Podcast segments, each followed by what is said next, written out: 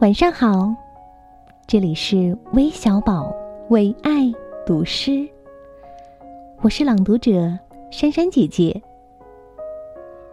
今天为你读的是土耳其作家贾希特塔朗吉的作品《火车》，由余光中翻译。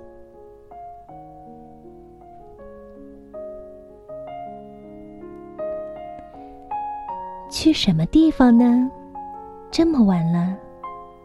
美丽的火车，孤独的火车，凄苦是你汽笛的声音，令人记起了许多事情。为什么我不该挥舞手巾？乘客多少都跟我有亲。